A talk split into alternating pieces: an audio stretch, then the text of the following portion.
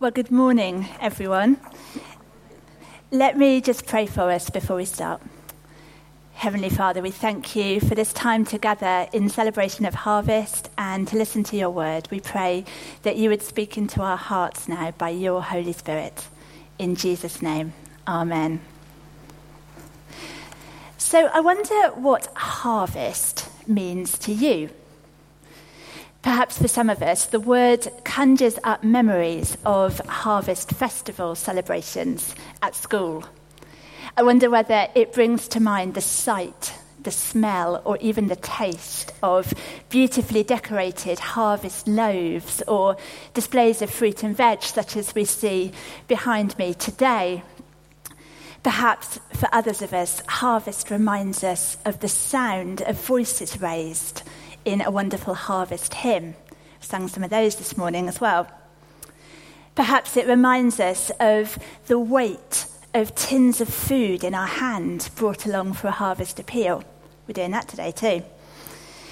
For me, harvest is centered around memories of pampas grass stems. Do you know what pampas grass looks like? It's really, really tall garden plant that's got like a long stalk and sort of bushy thing on top. I don't really know, I'm not a gardener. But my parents had a bush of this pampas grass in their garden at home. And every autumn when I was at school, my job was to bring along five or six of these pampas grass stems to form the centrepiece of our harvest display. The abiding memory is these scratches that I've got all over my hands and my arms. They're really prickly, these pampas grass. And navigating the journey to, to school with an armful every year is my abiding memory of harvest. Well, I wonder how many of those things you spotted in today's reading from Exodus. I didn't see any harvest loaves in this passage. I didn't see any reference to ploughing the fields and scattering. There was a mention of food in there, who spotted there was one food and one drink item in that reading? Did anyone spot them? Milk and honey, exactly. So a bit of food in there. And I don't know what kind of bush the burning bush was, but I'm pretty sure it wouldn't have been pampas grass. So we might think there are no obvious harvest clues in today's passage. But I hope that as we look at these verses together this morning, we might gain a new perspective on harvest and have a chance to think a bit more deeply about what it really means, how God can be at work through harvest, and how we might respond. So if you've closed your Bibles, do reopen them. We're on page 59, and we're going to look at this passage from Exodus chapter 3 together. And we're going to consider this under two main headings. So I'm going to talk, first of all, about the God of harvest. What do we learn about God from this passage? Then we're going to think about the people of harvest. And finally, we'll consider briefly how we're called to respond. I just want to give you a little bit of context before we start, because we're sort of dipping right into the middle of the Old Testament. Well, not quite the middle, it's near the beginning, but you know what I mean. At this stage in the Old Testament, the people of Israel are in Egypt and they are in slavery there. They're being oppressed and treated as slaves by the Egyptians. Moses is an Israelite, but he is currently living in exile in the land of Midian, where he's got married, he's had a son, and if we read on a bit in the book of Acts, it tells us that by the point that this story takes place, he's been in Midian for about 40 years. So, firstly, we're going to think about what we learn about the God of harvest from this passage. So, Moses is having a pretty ordinary day, but he has what, by any circumstances, is an extraordinary experience, doesn't he? He's just been going around his business as a shepherd, looking after his father in law's flocks in the land of Midian, and he finds himself at Horeb. Now, I'm told that Horeb is a different name for Mount Sinai. And if we know our Old Testament, we know that there's quite a few more significant encounters between God and people that take place at Mount Sinai. So it's a key place. Moses spots a bush on fire.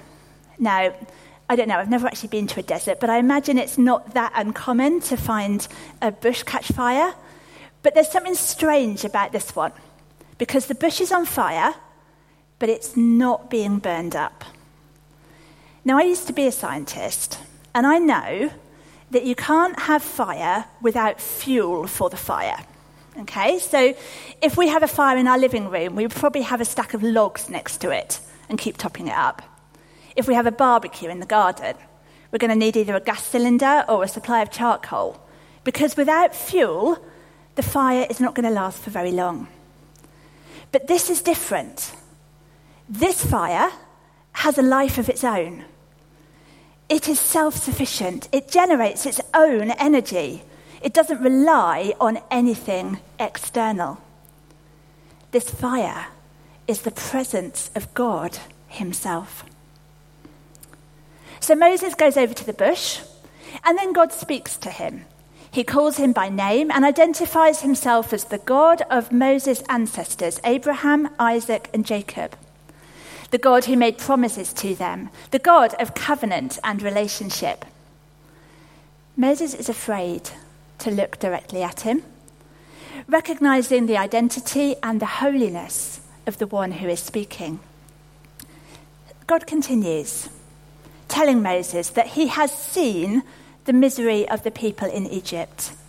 He has heard their cry for help, and he is concerned for them.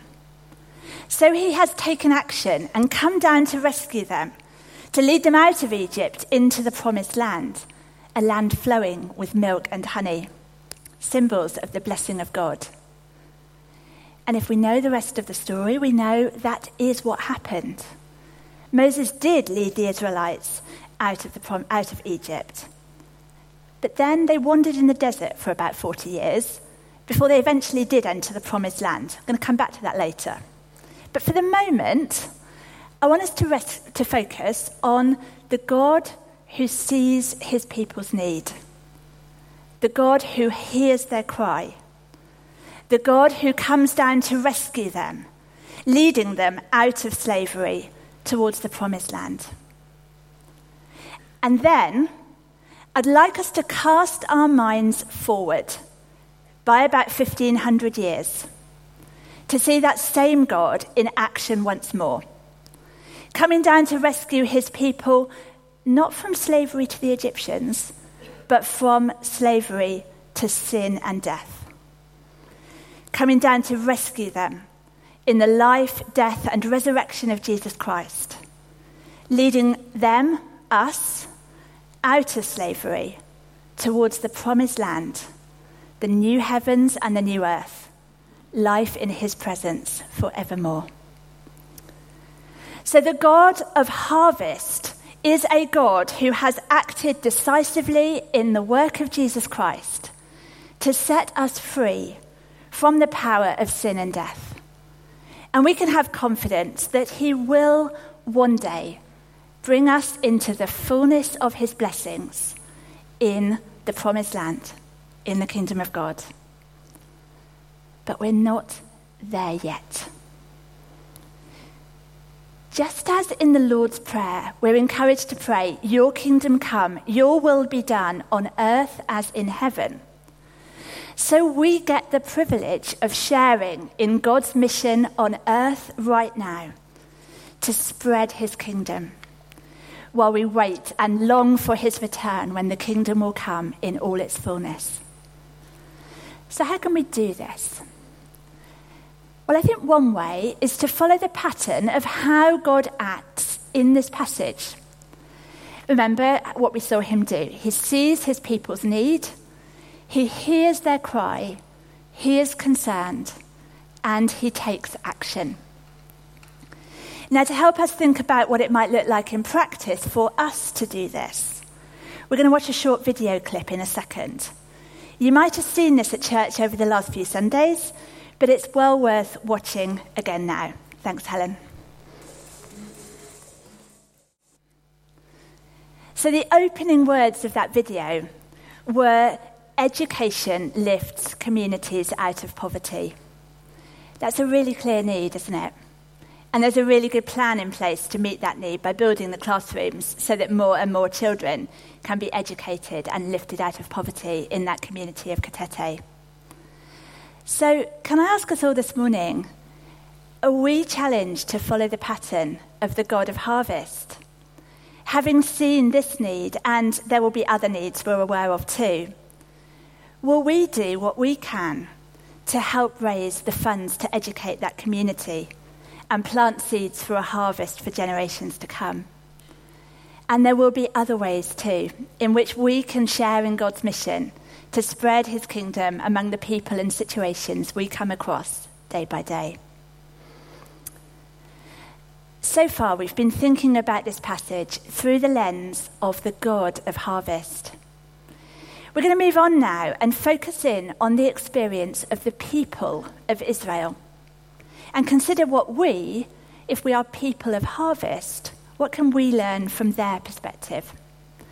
And we're going to step back a little bit from this passage and focus on the bigger picture of the Exodus narrative. So, after this burning bush encounter, Moses returned to Egypt. And to cut a long story short, he eventually, the Israelites leave Egypt through a miraculously parted Red Sea. And they head off into the wilderness on their way to the promised land. And then they develop a wonderful habit of praising God for his grace to them, for saving them, and they are filled with gratitude for his blessings. Not. In fact, it is the very opposite. They are only three days into their journey when the water starts to run out and they get hungry. Later on, they get thirsty it goes from hunger to thirst back to hunger again. And each time they grumble, they quarrel with one another, they blame Moses for the situation, and they say they would rather have died in Egypt where at least there was food to eat. Despite God providing for them in miraculous ways time after time, somehow they don't learn the lesson. And every time their stomach starts to rumble, the grumbling starts up again. Okay, so I am making a little bit of a joke out of it, but sometimes I stop and think would I have responded any differently if I were in their situation? Do I respond any differently in my own life? Because in some ways, our current situation is a bit like the Israelites in the desert. We too are on our way to the promised land, but we're not there yet. And it is quite easy to read about the Israelites wandering in the wilderness and grumbling away and think, yes, of course, God wanted them to learn to grow in gratitude and thankfulness for the blessings He had given them and learn to rely on Him to provide what they need. But it's a lot harder when I look at my own life and identify the areas in which I failed to give thanks to God for the blessings He has given me.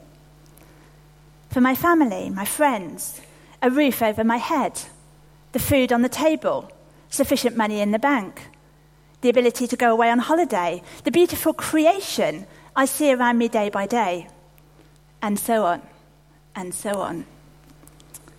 Just take a moment now to ask yourself the question What are you grateful for that God has blessed you with?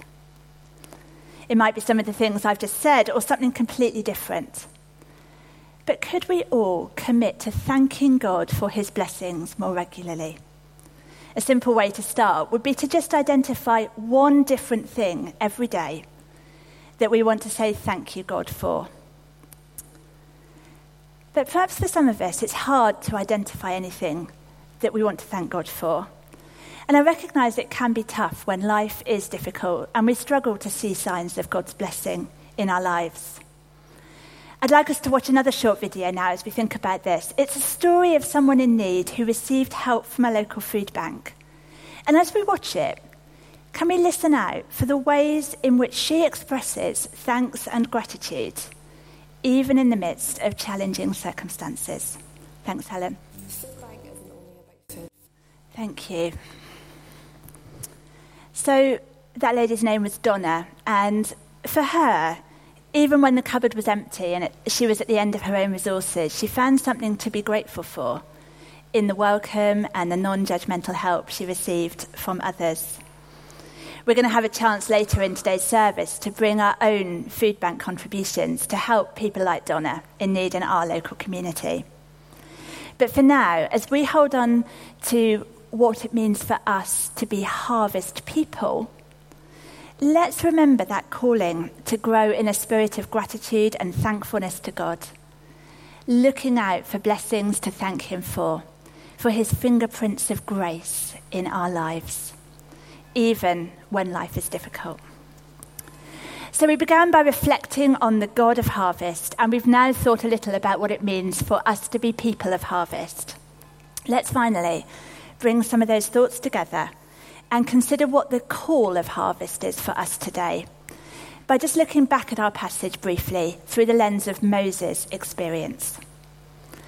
So, at the start of the passage, as we've seen, Moses encountered God in the burning bush in a way that filled him with awe and reverence acknowledging the holiness of the one who is speaking to him and hearing his love and concern for his people.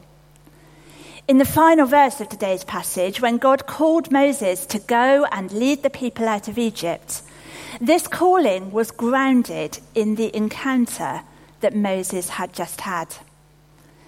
This wasn't just someone suggesting to Moses that Maybe if you've got a bit of time on your hands and feel so inclined, you could take a wander down to Egypt and see if there's anything maybe you could do to give these people a bit of relief in their trouble. It wasn't that at all. It's quite different.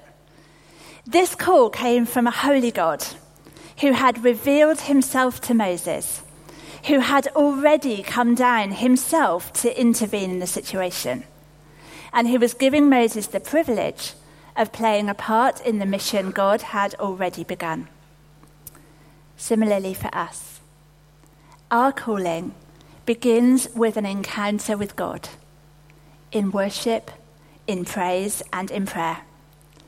We begin by recognizing who He is and what He has already done for us in Jesus Christ, and lifting our eyes to the big picture of His mission to spread His kingdom on earth now before one day he returns in glory. And he gives us the privilege of playing a part in that mission. That is the call of harvest to play our own small part in God's work of sharing the good news, tackling injustice, helping people break out of poverty, and safeguarding his creation. This is not about making us feel guilty because there are so many things that we can simply not do by ourselves. But it is about responding in generosity as we are able, recognizing that we each have differing resources and abilities. So, this Harvest Sunday, how might we respond to God's call? Could we bring to mind one area of need, locally or further afield? where our heart is moved to make a difference and we can take action to help meet that need. And finally, let's also give thanks to God this harvest for the many ways in which He has blessed us, individually and as a church. And may we daily seek to grow a spirit of gratitude that our hearts may overflow in thanks and praise to God this harvest time and always. Amen.